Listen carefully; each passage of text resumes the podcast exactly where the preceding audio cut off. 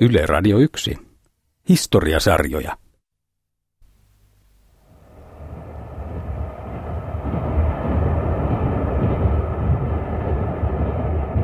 Kuusitoistavuotias pikkupoika haluaa uhota ja näyttää vanhemmille. Taistelussa hän ei ole ollut mukana kertaakaan, mutta tulee aiheuttaneeksi muutamassa minuutissa yhden sisällissotamme kraaimmista terroriteoista. Pojan lempinimi oli Chaplin. Mutta ennen kuin päädymme huhtikuun 20. päivään vuonna 1918 ja rataosuudelle Toijalan ja Itaan välillä, aloitetaan kertomus Helsingistä ja raittiusyhdistys Koitosta.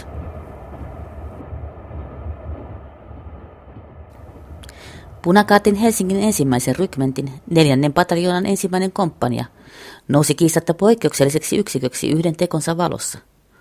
Mutta keskeinen ja vaikea kysymys kuuluu, Löytyykö jo sen taustasta jotakin, joka selittäisi asennoitumisen keväällä 1918? Joukkosaston ydin tuli raittisyritys Koitosta, jossa sosialismi oli syrjäyttänyt Vennomania. Työväen ja raittiuden asiat yhdistäneitä mainittiin anarkistisakiksi, mihin sisältyi sekä vallankumouksesta ihailua että porvallista pelkoa ja halveksuntaa. Koittolaisia ei kuitenkaan luettu roskaväkeen. Jos miettii tätä Koiton jengistä tuota, tullutta porukkaa, niin kuin tyypillinen punakaartin porukka se oli? Punakaartihan löysi valiojoukkonsa kaupungeista. Helsingissä nämä tällaiset järjestöaktiivit, muun muassa työväenyhdistysten raittiusseurojen, poikkeuksellisesti raittiusseurojen jäsenet, oli sitä fanaattisinta, varhaiten järjestäytynyttä aineesta.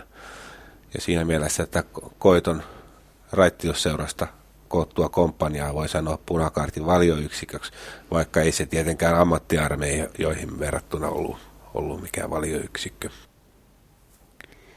Tämä Koiton jengin tarina on yksi kertomuksista Teemu Keskisarjan kirjasta Vääpeliteen tarina ja muita kertomuksia suomalaisista terrorista. Mutta kuinka aluperin raittiusaatteen miehistä tuli punakaartilaisia?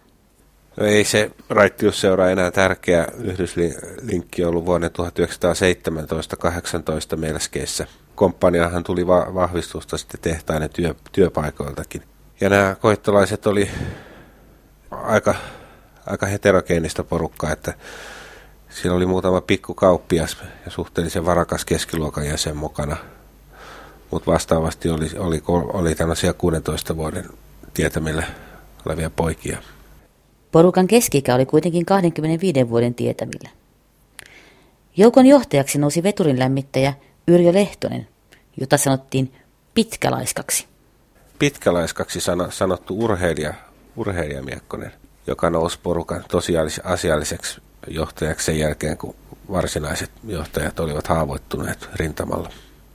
Isokokoinen mies ei itse pitänyt lempinimestään. Olen urheilija, vieläpä hyppääjä, joten laiskuus on minusta kaukana, hän korosti. Porvallisetkin sanoivat hänen uhranneensa elämänsä pääasiallisesti urheilun hyväksi. Myöhemmin pitkälaiska väitti liittyneensä punakaartiin agitationin vuoksi, mutta ei ollut muistavinaan, kuka häntä erityisesti agiteerasi. Mutta joka tapauksessa koiton jengi oli punakaartin kärkijoukko. Joukko oli niin täydessä valmiudessa kuin se punakaartissa oli ylipäätään mahdollista.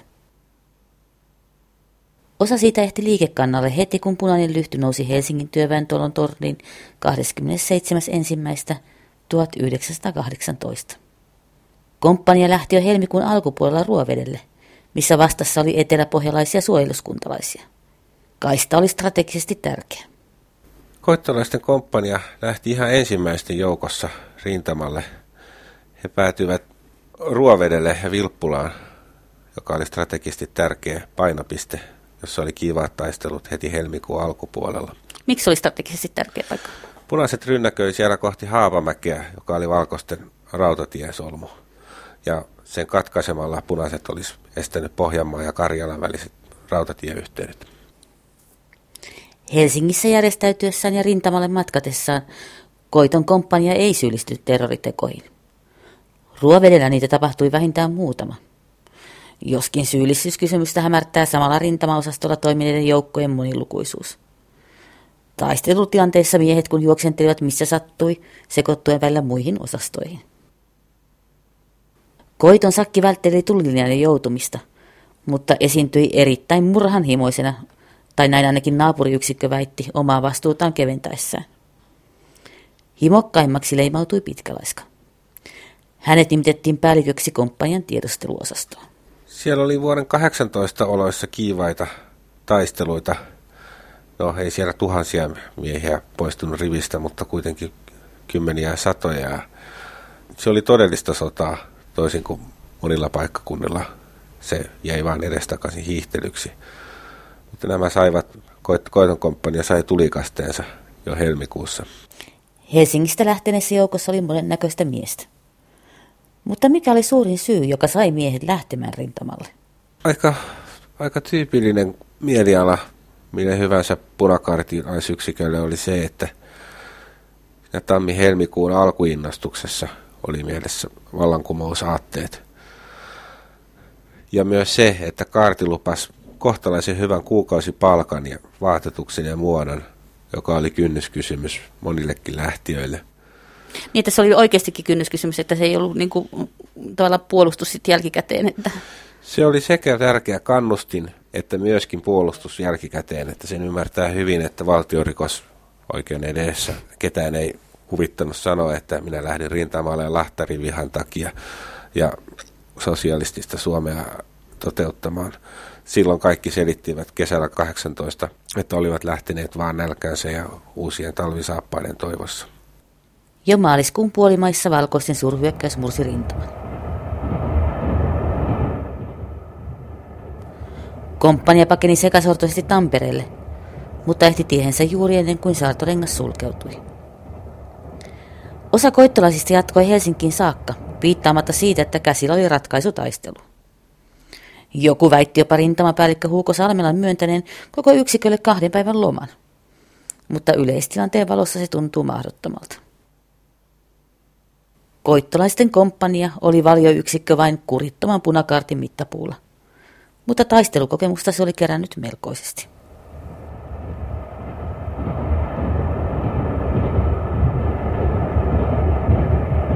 Tässä kohtaa tarinaan mukaan tulee tämän jutun päähenkilö. Miehiä kaatui ja karkasi, mutta välistä Helsingistä saapui täydennystä. Uusista tulokkaista herätti huomiota pienikokoinen ja tumma nuorukainen. Hän sammasi äskirjainta, mutta ei joutunut sitä pilkan kohteeksi. Syntymävikaa kompensoi se, että hän oli suuri vekkuli ja matkia.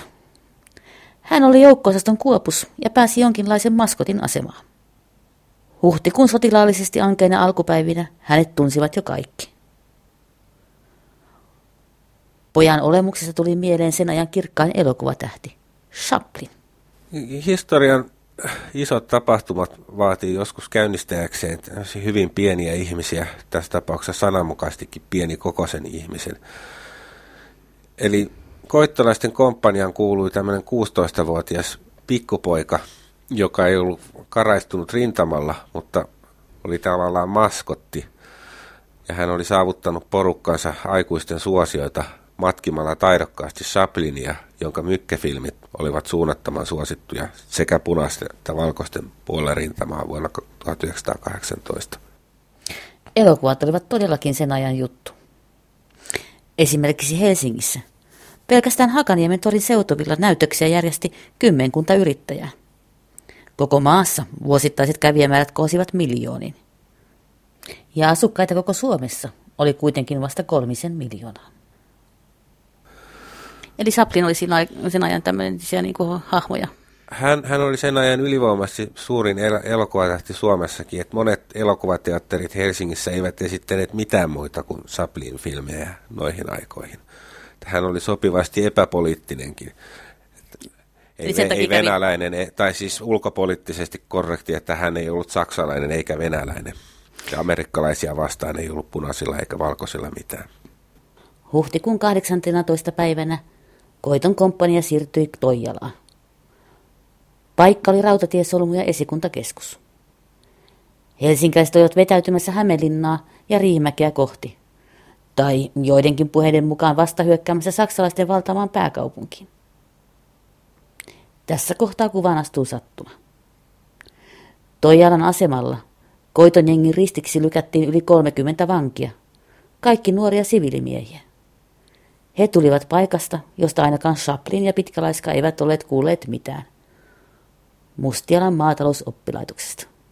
Helsingistä rekrytoidulla koittolaisella ei ollut mitään tekemistä Mustialan maatalousopiston oppilaiden kanssa, vaan sattuma johdatti heidät samana päivänä samalla hetkellä Toijalan rautatieasemalle huhtikuun puolivälissä 1918. Ja tuo sattuma johti sitten yhteen sisällissotamme raimmista terroriteoista. Sattuma koitui yli 20 nuoren Mustialan maatalousopiston oppilaan kuolemaksi. Mustialan perinteikäs maamiesopisto ei ollut taustaltaan ökyrikas. Ilmiselvästi valkoinen kylläkin. Sisällissodan sytyttyä se kuitenkin pidättäytyi avoimesta vastarinnasta, koska viereisen Fossan teollisuustaajaman punakartti tiedettiin ylivoimaiseksi. Huhtikuun alussa sota ratkesi valkoisten Tampereen valtaukseen ja saksalaisten maihin nousuun. Pari viikon kuluttua rintama nytkähti Tampereen eteläpuolella liikkeelle ja lähestyi Mustialaan.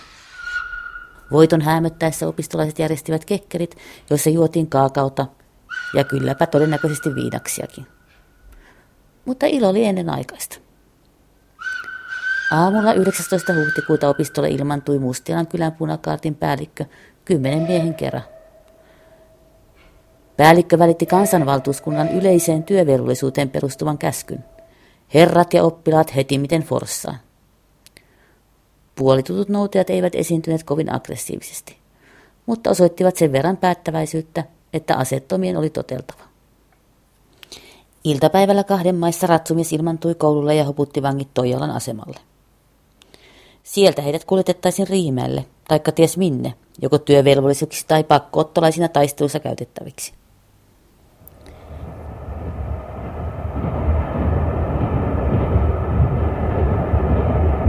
Viimeistään tässä vaiheessa mustialaiset kadehtivat niitä ystäviään, jotka olivat ottaneet toisenlaisen riskin ja yrittäneet valkoisen armeijaan.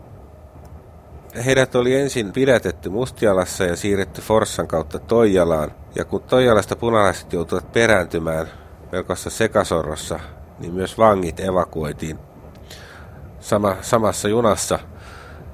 Ja sattuma osoitti näiden mustialalaisten vartioiksi tämän koiton komppanian yhden osaston. Sotatilanteessa sairauden varressa realistisen kuvan yhdellä silmäyksellä. Kymmeniä vaunuja käsittävä juna pursui selkänsä saaneita kaartilaisia, siviilipakolaisia sekä kaikenlaista sotamateriaalia ja evakuoitavaa tavaraa. Kaartilaisten äänensävy ei ollut aluksi kitkerä, vaan härnäilevä. Erityinen silmätikku valikoitui ehkä vaatteiden takia.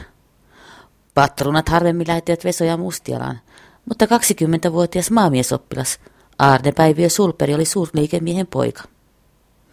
Hänen sukunsa omisti tehtaan Helsingin punavuoressa – ja oli vaurastunut meijerilaitteiden ja maitotonkkien valmistuksella. Arnella oli päällään kunnon vaatteet. Joku vihjaa sinne ilmaantuvan parempaa käyttöä. Suurin osa helsinkiläisistä tehtaantyömiehistä, kun oli palellut koko sodan maastokelvottomissa kamppeissa. Koiton jengi ivasi mustialaisille, että tuleeko Mannerheim nyt teitä auttamaan. Pahimpana kiusaajana kunnostautui Chaplin. Mutta mitä oikeastaan tiedetään tuosta Chaplinista, eli oikealta nimeltään Arne Juhan Hietakankaasta? Niin, me tiedämme hänestä, että hän oli silloin keväällä 18 16-vuotias. Tiedämme, että hänen isänsä oli kuollut. Tiedämme, että hänen äitinsä oli hyvin köyhä. Chaplin oli ollut jonkin aikaa töissä hätäaputyömaalle ja liittynyt punakartiin oman väitteensä mukaan, mukaan palkan ja saappaiden ja hyvän ruoan takia mutta emme me hänen luonteestansa juuri muuta tiedä. Hänet oli rokotettu, hän oli käynyt pari luokkaa alkeiskoulua, osasi lukea, mutta emme tiedä, oliko hän koulukiusattu, syrjäytynyt. Tällaisia seikkoja ei ole selvillä. Mutta sen me tiedämme, että hän tuli tehneeksi silloin huhtikuussa 1918 yhden sisällys, koko sisällyssodan törkeimmistä terroriteoista. Kaikki 30 vankia systyttiin junaan. Seisokin jälkeen juna nyt kähti liikkeelle viiden maissa iltapäivällä. Mitä siellä junassa sitten tapahtui? No, Saplin jatkoi ilveilyänsä, jota hän oli harjoittanut jo pari viikkoa vanhempien tovereiden iloksi. Ja hän, hän alkoi kiusoitella vangittuja Mustialan oppilaita ja tökkiä heitä haastaa riitaa. Saplin otti silmätikuksen Arne Sulperin. Arne Sulper sanoi olevansa pelkkä opiskelija ja kielsi omistavansa tehtaita. Mutta Saplin jatkoi intämistään. Hän selitti olensa Sulperin isällä töissä ja tulleensa kaltoin kohdelluksi. Tosiasiassa tämä oli pelkkää puppua, mutta kävi hyvin Saplinin sen hetkisen raamantajuun. Chaplin osoitteli kivärillään, mutta oli vielä kahden vaiheilla. Tai ainakin pitkitti ratkaisua mielenkiinnosta Sulperin kauhuun ja Sakin yleiseen jännitykseen.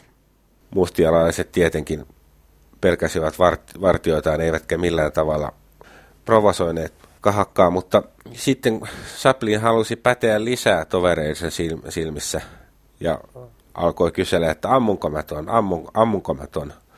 Ja kun toverit yllyttivät ja johtajakin oli, oli suopea, Saplin ampui ensimmäisen uhrinsa. Saplinin laukaus pamahti. Aarne Sulper parkaisi rintansa pidellen ja kierrähti kyljelleen.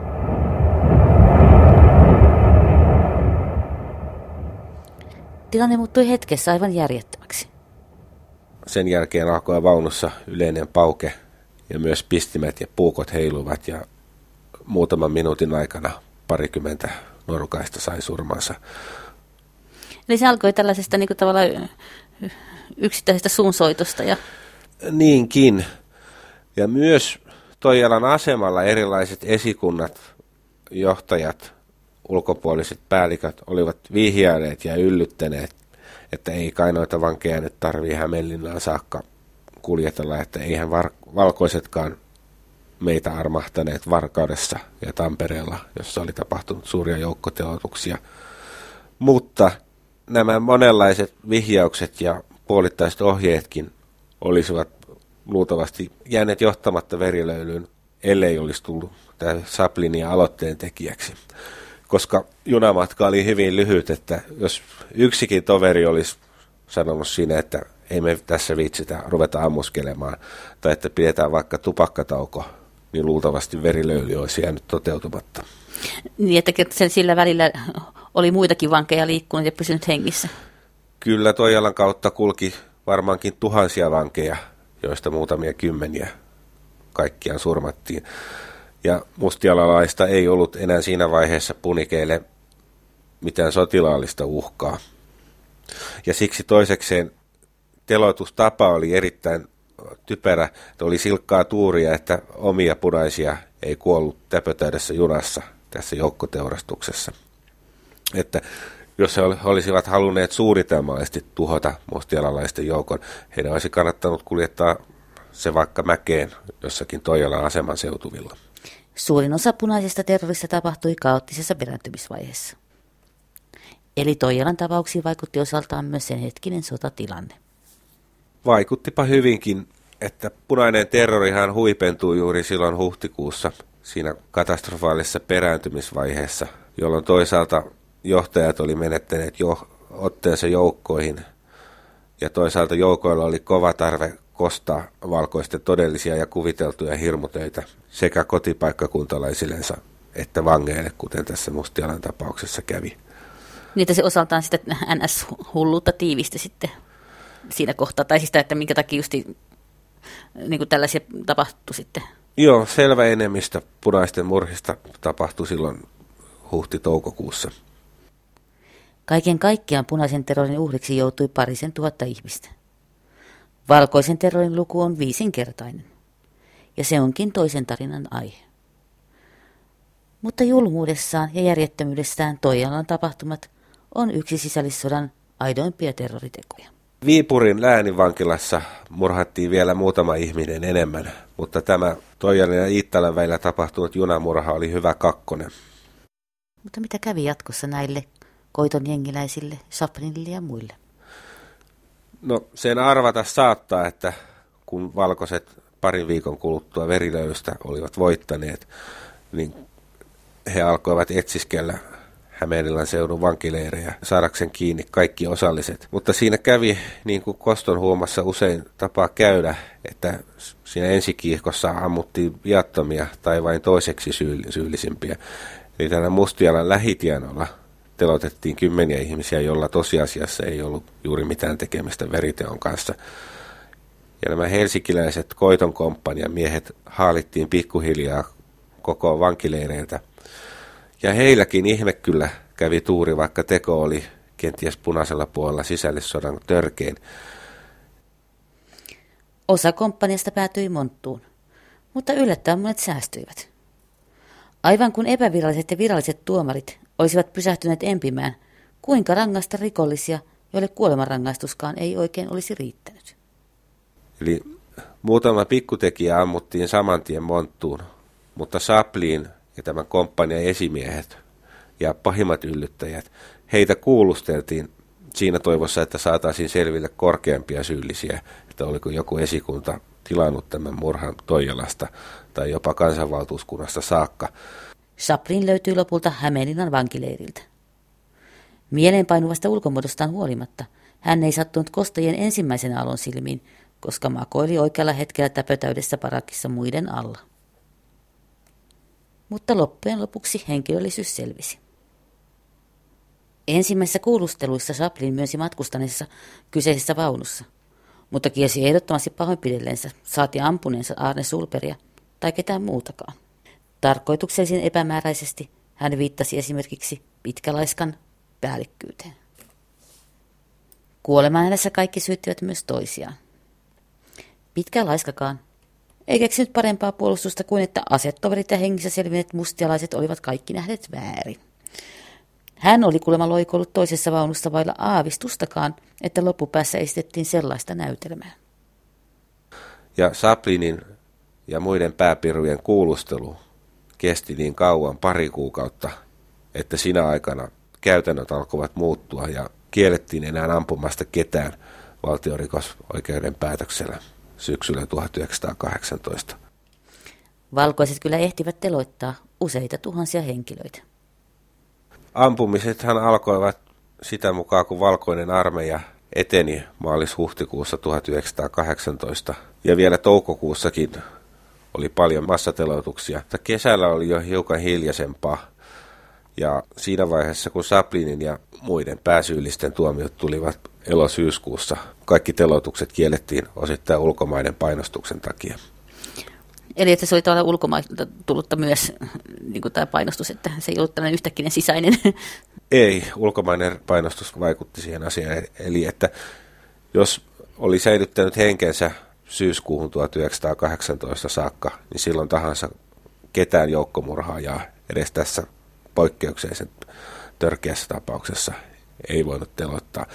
Ja Saplinin kohdallahan oli vielä se, että hän oli 16-vuotias, eli ei minkään rikoslain, edes sotaväen rikoslain mukaan. Hänelle ei saanut langettaa kuolemantuomiota. Eli valtiorikos ei olisi voinut häntä ammuttaa, mutta toisaalta tiedämme, että epäviralliset kenttäoikeudet ampuivat nuorempiakin silloin heti keväällä. Niin, mutta että virallista kautta ei olisi voinut. Ei, mutta jos joku näiden surmattujen mustialalaisten omainen olisi sattunut hakemaan hänet vankileiriltä, niin ei kukaan olisi kysellyt mitään, mitään hänen ampumistansa johonkin lähi, lähimäkeen. Kuinka paljon näihin erilaisiin lähimäkiin alaikäisiä sitten sisällissodan aikana ammuttiin? Alle 18-vuotiaita oli varmasti useita satoja ja käsittääkseni 16-vuotiaita ja hiukan nuorempiakin kymmenittäin vähintään. Että kyllähän punakaartissa oli nuoria, nuoria sällejä ja nuoria tyttöjäkin, eikä siinä teloitustilanteessa keneltäkään henkilötodistusta kyselty, varsinkaan silloin, jos telottajat olivat ulkopaikkakuntalaisia. Että yllättävän vähän punaiset ajattelivat sitä, että kosto oli väistämättä tulossa jo muutaman päivän tai muutaman viikon kuluttua. Et se ei ollut miesten niin kuin, tavallaan piirissä, niin kuin, ei, sitä ei mietitty. Heillä oli tällainen antaa mennä vaan henki, ainakin näillä koittolaisilla ja varmasti muillakin. He ehkä haaveilivat Venäjälle pääsystä, mutta monen on siinä Toijalan junassa jo tar- täytynyt aavistaa se, että he joutuvat vastaamaan tästä teosta hengellänsä. Mutta siitä huolimatta antoivat paukkua. Kuinka hyvin Toijalan junasurmat sitten lopulta tutkittiin? Siitä ei ole videokuvaa, mutta melkein kaikki muut mahdolliset lähteet löytyvät. Siitä kuulusteltiin syytettynä ehkä 30 ihmistä. Mustialaista jäi muutama henkiin, eli saamme silminnäkiä kuvauksia ja uhrien puolelta. Ja Toijalan asemalla ja Iittalan asemalla oli jonkun verran niin sanottuja puolueettomia sivullisiakin. Ja ruumiit kaivettiin kirkkomaasta ja heidän vammojensa voidaan tutkia. Teoriassa me tiedämme siitä tapauksesta melkein kaiken. Ainoa seikka tosin on, että syytetyt luonnollisestikin vääristelivät tarinaa ja kantoivat syyllisyyttä toistensa päälle ja ylemmän johdon päälle säilyttääkseen oma henkensä. Ja uhrit ja heidän omaisensa, heillä oli toisenlainen motiivi. He taas halusivat jakaa sitä syyllisyyttä mahdollisimman laajoille. Että näiden murhattujen veljillä ja isillä ja äidillä, heillä oli mahdoton ajatus, että koko tämä ver- verilöyly olisi voinut johtua yhdestä 16-vuotiaasta pikkupojasta. Heille oli jotenkin luontevampi ja lohduttavampi ajatus, että, että se oli tilattu korkeammalta taholta Toijolan esikunnasta tai mieluummin jostakin punakartin ylijohdosta, Eino Rahjalta tai kansanvaltuuskunnalta saakka. Että siitä syntyy kaksi tämmöistä kilpailevaa teoriaa, että toisen teorian mukaan kyseessä oli vain tämmöinen joukkohengen spontaani purkaus ja toisen teorian mukaan laaja salaliitto. Laajalle salaliitolle ei löytynyt todisteita, eli kyseessä oli pikkupojan laukaisema tilanne. Valkoiset kuitenkin pitivät kiinni tulkinnasta korkeammalta tulleesta käskystä. Kyllä, ja tämä pätee ylipäänsä valkoiseen terroriin, että jos jossakin pitäjässä murhattiin isäntä tai apteekkari tai kirkkoherra, niin ei sorakuopalle viety pelkästään niitä ampuja, vaan lähes aina haettiin syyllisiä laajempia, että tämä oli esikunnan käsky, ja se osaltaan selittää sen, että valkoisen terrorin uhrien lukumäärä nousi moninkertaisesti korkeammaksi kuin punaisen terrorin. Voi kuulostaa nykynäkökulmasta huvittavalta, mutta yhtenä osasyynä valkoiset pitivät punakapinaan kirjallisuutta ja elokuvia. Se kuulostaa hempältä, mutta 1900-luvun alussa Saplinin mykkäfilmit saattoivat hyvinkin käydä väkivaltaviesteistä. Onhan siellä värikkäitä tappelukohtauksia, joissa väkivalta ehkä nä- näyttäytyy huvittavana ja vitsinä. Ja varmaankin joku Saplinin erikoistuntija saattaisi osoittaa tämän junamurhan esikuvaksi jonkun, jonkun junassa tapahtuneen takaajokohtauksen. Mutta elokuvien väkivallalla oli, oli se ero verrattuna esimerkiksi häätappeluihin, joita punkkojunkkarit harjoittivat, että elokuvassa, jos lyöt ihmistä nuijalla päähän tai heität hänet alas vauhdissa kulkevasta junasta, niin hänelle ei käy mitään.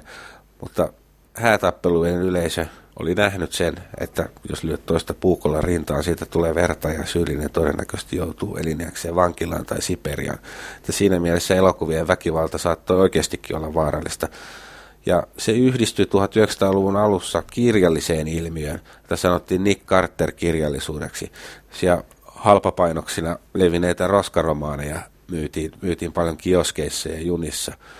Ja niin aiheet oli poikkeuksetta joko väkivaltaisia tai pornografisia ja sivistyneistä uskoi, että niillä oli huomattavakin merkitys punakampinan syntyyn tai ainakin työväenluokan raaistumiseen. Eli eipä ole keskustelu väkivaltaviihdeessä sekään aivan meidän päivän keksintö. Kyllä, elokuvahan teki silloin tuloaan Suomeen todella populaarikulttuuriin, että vuosittaisia kävijöitä oli jo useita miljoonia, kolmen miljoonaa asukkaan maassa. Eli se oli todellista massakulttuuria. Niin, se... varmasti tavoitti jo isommat kansankerrokset kuin runous tai korkea kaunokirjallisuus. Totta kai sisäissodan varsinaiset syyt olivat venäläisen järjestysvallan romahtaminen, nälkä ja torppariongelma. Mutta ei Teemu Keskisarjakaan ihan poissulje elokuvien ja kirjallisuuden merkitystä. Sillä saattoi yksilöiden psykologiaan olla merkitystä ja tiettyihin veritekoihin, varsinkin kun puhutaan tämmöistä nuorista sälleistä. Mutta palataanpa vielä Arne Juhan Hietakankaaseen, alias Chapliniin. Helsinkiläispoika ei asunut pitkään silloin pohjoispuolisissa työväenkaupungin osissa, niin kuin komppanian pääosa. Kotiosoite oli Yrjön katu 36, Koiton talon vieressä keskikaupungilla. Arne kuului Helsingin suomalaiseen seurakuntaan, ja se tiedetään, että hänet oli rokotettu. Hän oli oppinut lukemaan ja kirjoittamaan pikkulasten koulussa, mutta rippikoulu oli käymättä. Rikosrekisteriä ei hänellä ollut. Vaikka hän oli rutiköyhä, hänellä ei ilmeisesti ollut edes kaunaa porvaristoa riistäjää vastaan. Että vaikka joku todistaja, ei, itse asiassa hän itse väitti junassa tulleensa työpaikkakiusatuksi uhrin isän työpaikalla, mutta se osoittautui roskapuheeksi kuulustelussa. Ja uhrinsa isää hän ei varmasti ollut koskaan edes nähnyt. Se oli vain tekosyy, että tosiasiassa hänellä oli ollut aika hyvät välit, välit työnantajiinsa. Se oli tällainen tekosyy ja yksi, yksi huuli, jolla hän ärsytti vankeja. Pellen rooli ja pätemisen tarve synnytti yhden pahimmista terroristeistamme. Että muuthan olivat jo saaneet rintamalla tulikasteensa, mutta hän oli vain seissyt vartiossa jonkun järven rannassa ne ratkaisutaistelujen ajan. Teemu Keskisarja ei pidä yllättävänä niinkään Saplinin käytöstä, vaan sitä, että muut koittolaiset lähtivät silmittömään julmuuteen mukaan. Miesten keskikä kun kuitenkin oli tuo 25 vuotta. Oli, ja kaikki kuitenkin osasivat lukea, ja monet heistä olivat olleet mukana järjestötoiminnassa, että kyse ei ollut ihan sivistymättömästä roskaväestä, joka olisi ollut muutaman toverin ohjaltavissa. Jostain syystä koko jengi joutui kuitenkin salaman nopeasti saman raivon valtaan. Jos ajattelee niin kuin tavallaan meidän koko historian niin, näkökulmasta, niin äh, kuin vakavimmista päästä terroritekoja tämä on meidän historian aikana, tämä junasurmat? Minä olen pohdiskellut tuota vain sen uhriluvun kannalta, ja siinä se tosiaan pääsee hyvälle kakkossijalle Viipurin läänivankilan joukkomurhan jälkeen. Mutta, että Mutta muuten vähän itse asiassa yksittäin... kyllä minusta tuossa oli pelkästään raskauttavia, ei lainkaan lieventäviä asianhaaroja. Että molemmin puolin rintamaahan oli aika tavallista keväällä 1918, että rankimmat veriteot tehtiin humalapäissään. Mutta tämä Helsingin komppania Ei, oli no. selvinpäin. Joo, eli että, niin kuin, että, että se olisi tämän kanssa tämä yllättävää, että suomalaisen terrorismin historiassa. Näin on selvinpäin, ja heihin ei kohdistunut välitöntä sotilaallista uhkaa sellaisen, joka olisi selittänyt, että vangit on pakko ampua tässä paniikissa vartiointiongelmien takia. Ei ollut sellaista lieventävää asiahaaraa, eikä myöskään sellaista, että he olisivat kuvitelleet ampuvansa suuria roistoja jotakin paikkakunnan pääporvareita tai sellaisia vangittuja valkoisia, jotka tiettävästi olivat omalla tahollansa syyllistyneet veritekoihin, että kaikki tiesivät, että nämä mustialalaiset olivat suopeita valkoisille, mutta kukaan heistä ei ollut kantanut asetta koko talven aikana. Siinä mielessä se oli varmasti yksi punaisten törkeimmistä veriteoista. Vielä huom, äh, surma tapakin oli poikkeuksellisen julma, että osa ammuttiin, mutta osa teurastettiin, seivästettiin pistimillä kiinni vaunun lattiaan ja myös puukkoa käytettiin. Tässä joukossa oli mukana yksi, joka oli siviiliammatiltaan teurastaja ja hän heilui joukossa aktiivisimpana. Yleensähän tällaiset teurastustarinat on, on liiottelua ja vastapuolen sotapropagandaa, mutta tässä tapauksessa siitä on lääketieteestäkin näyttöä, koska ruumiit kaivettiin haudasta ja tutkittiin. Niin, että nämä ei ole pelkästään sillä, että äh, aika on raistanut tapauksen. Niin, se ei ollut suoranaista kidutusta, mutta aika hyvin voisi käyttää sanaa lahtaus. Että jos he olisivat halunneet raivata tieltä nämä mustialalaiset, he olisivat voineet kävelyttää heidät sorakuopalle tai nurkan taakse. Mutta piti panna toimeen tämmöinen suurieleinen verilöyly täpötäydessä junassa, avovaunussa, jossa siis silminnäkijöitäkin on kymmeniä, ellei satoja viereisten vaunujen katolta.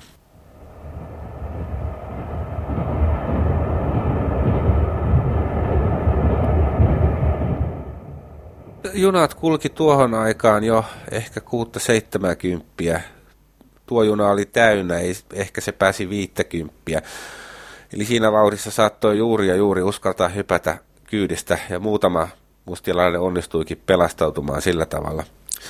Ja loput sitten pitkittivät elinikänsä piiloutumalla ruumiskasojen alle ja solkkaamalla jotakin epätoivosta, että minun veli on ollut punakaartissa tai minun setä on kuulunut työväenyhdistykseen ja joku heilutteli työväen kalenteria, joka oli vaan aikakauslehti loppujen lopuksi, ei se todistanut kenenkään puoluekannasta mitään, mutta tämä ajan pelaaminen auttoi sen verran, että sitten kun punaiset muista syistä alkoivat saada tarpeeksensa verilöylystä, niin he saivat syyn säästää muutaman vähemmän lahtarin näköiseksi sanotun vangin hengen.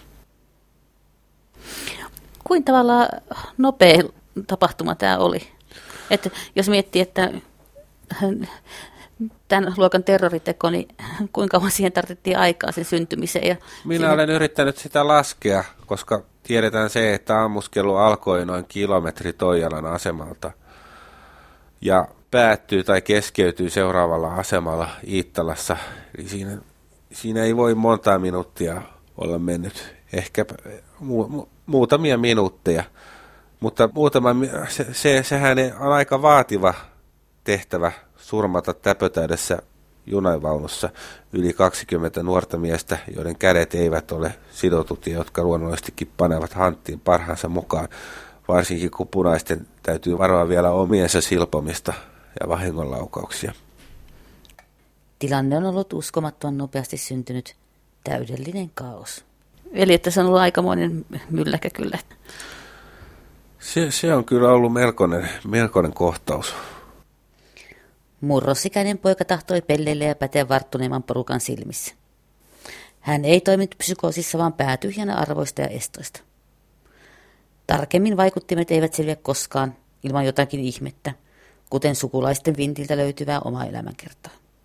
Valkoiset julkaisivat myöhemmin junan murhan uhrien muistokirjan sekä kymmeniä melko tosipohjaisia kauhujuttuja. Mutta kommunistiselle nuorisolle Saplin oli sankari.